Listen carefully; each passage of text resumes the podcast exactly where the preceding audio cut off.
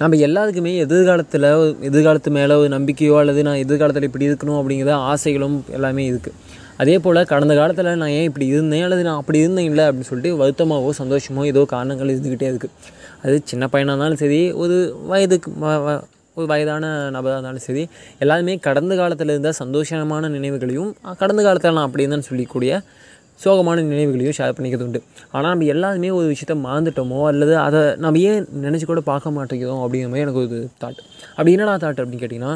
இன்றை அப்படி அதாவது இன்றைக்குன்னு ஒரு விஷயம் இருக்குல்ல இதுதான் நேத்தியோட எதிர்காலம் நாளையோட கடந்த காலம். அப்போது நம்ம நேற்றை பற்றி பேசுவோம் நாளைக்கு பற்றி பேசுவோம் பட் இன்றைக்கி நம்ம எப்படி இருக்கோம் அப்படிங்கிறத பற்றி நம்ம பேச வேண்டியது ரொம்ப முக்கியம். இதை நிறைய பேர் சொல்லிட்டாங்க நீ என்னடா புதுசாக சொல்லிட்டேன்னு கேட்டால் நான் இப்போ தானே ஃபீல் பண்ணுறேன் அப்படிங்கிற மாதிரி நமக்கு எப்போது அதை ரியலைஸ் பண்ணுறோம் அப்படிங்கிறது ரொம்ப முக்கியம் இல்லை